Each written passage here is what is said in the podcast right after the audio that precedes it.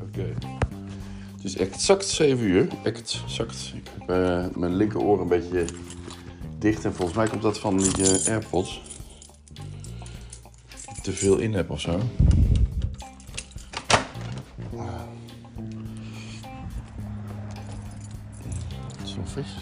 Kijken. Jasje mee. We go. Ja, laat maar even.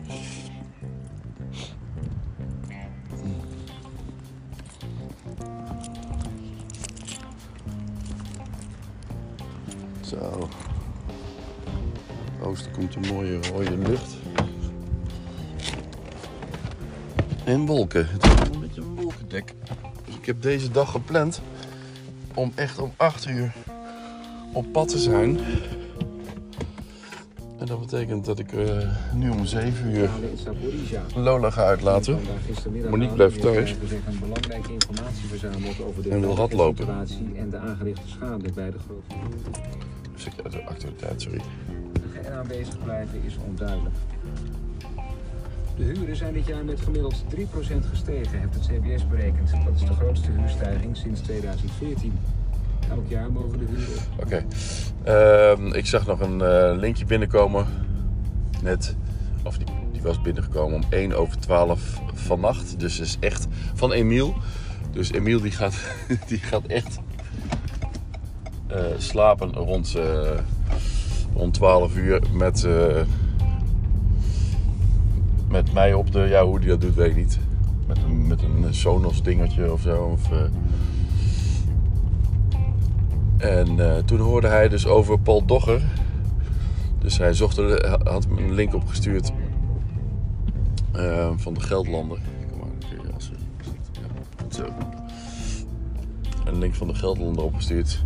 En dat is ook zo vervelend, want ik ben volgens mij. Oh nee, ik de Stentor. Ik ben van de. Allemaal hetzelfde natuurlijk, maar.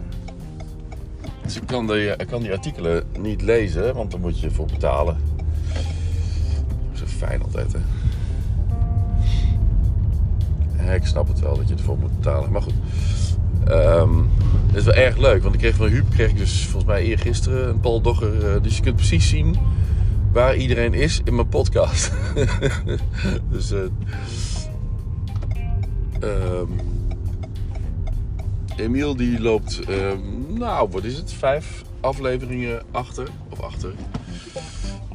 En ik heb expres gisteren een beetje weinig opgenomen. Omdat ook Jaap van Dijk had aangegeven van ik probeer je in te halen. Maar dan ga je in één keer afleveringen van uren maken. Eh, ik, ik was er bijna en dan ga je dit, eh, ga je dit doen. Dus doe even rustig aan. Ook nu haal ik even Lola op.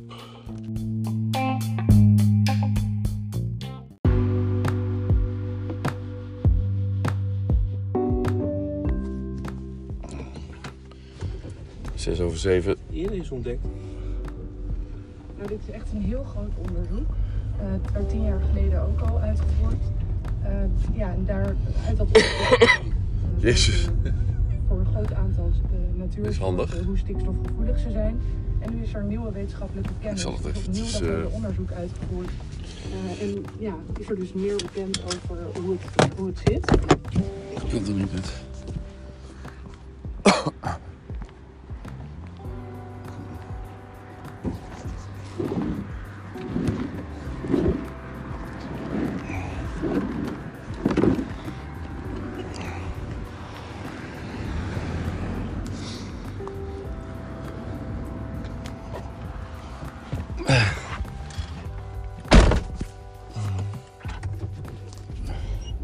Aankomen zonder uh, beschadigd te raken.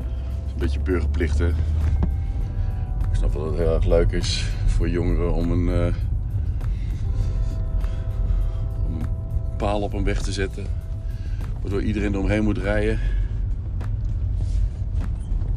Dus ik neem aan dat dat de bedoeling is. Of dat dat eh, de oorzaak was.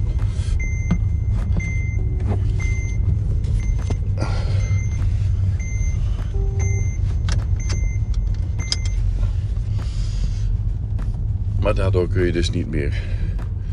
Ik kon niet meer tussen het, uh, ja, wat denk ik weer, een um, vluchtheuveltje wat er is aangelegd op de Walderpoort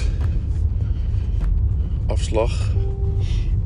En midden op het wegdek tussen de stoep en uh, het vluchtheuvel staat zo'n waarschuwings. Uh, of ja, eigenlijk zo'n paal, zo'n paal met rood met wit. En ja, is heel grappig, maar uh, niet zo handig. Ook voor, uh, voor je kinderen gevaar en dergelijke. Maar iedereen rijdt omheen. Behalve deze man, die doet zijn burgerplicht.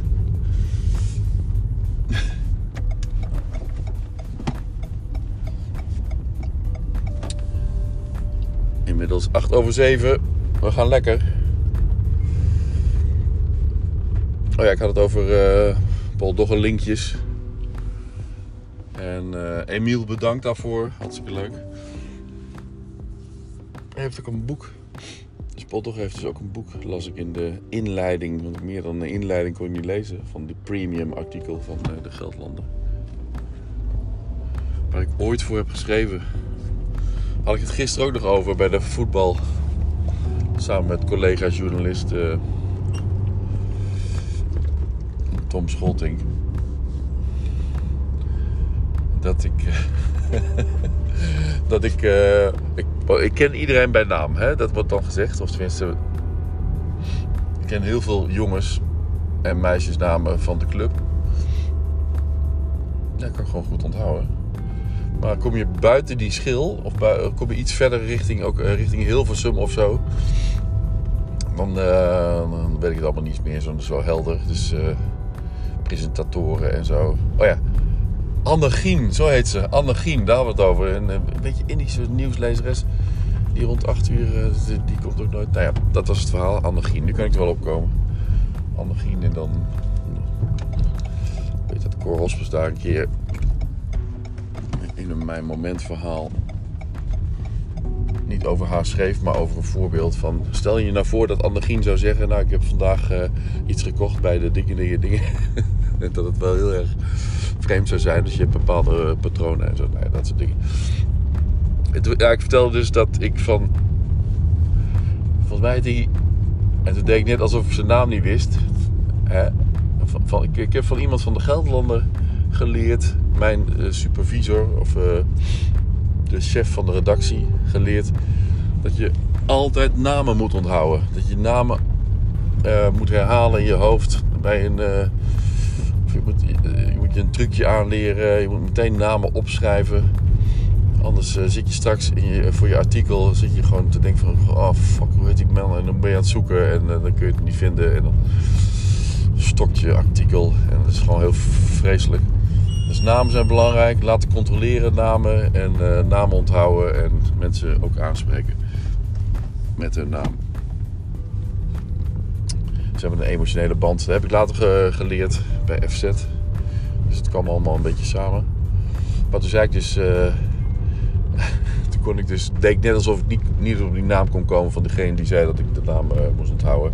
Maar dat was Gerard Hagmang. Gerard Hagmang. En toen kwam ik op mijn uh, stagebegeleider, die dat niet was, maar die me wel heel erg begeleidde. Hans Peters met dubbel E. Daar vertel ik nog uh, verhalen over. over uh, mag je even een blik werpen op je verhaal. Dat hij dan een blik tegen je computerscherm aan gooide. Een drinkblikje. En uh,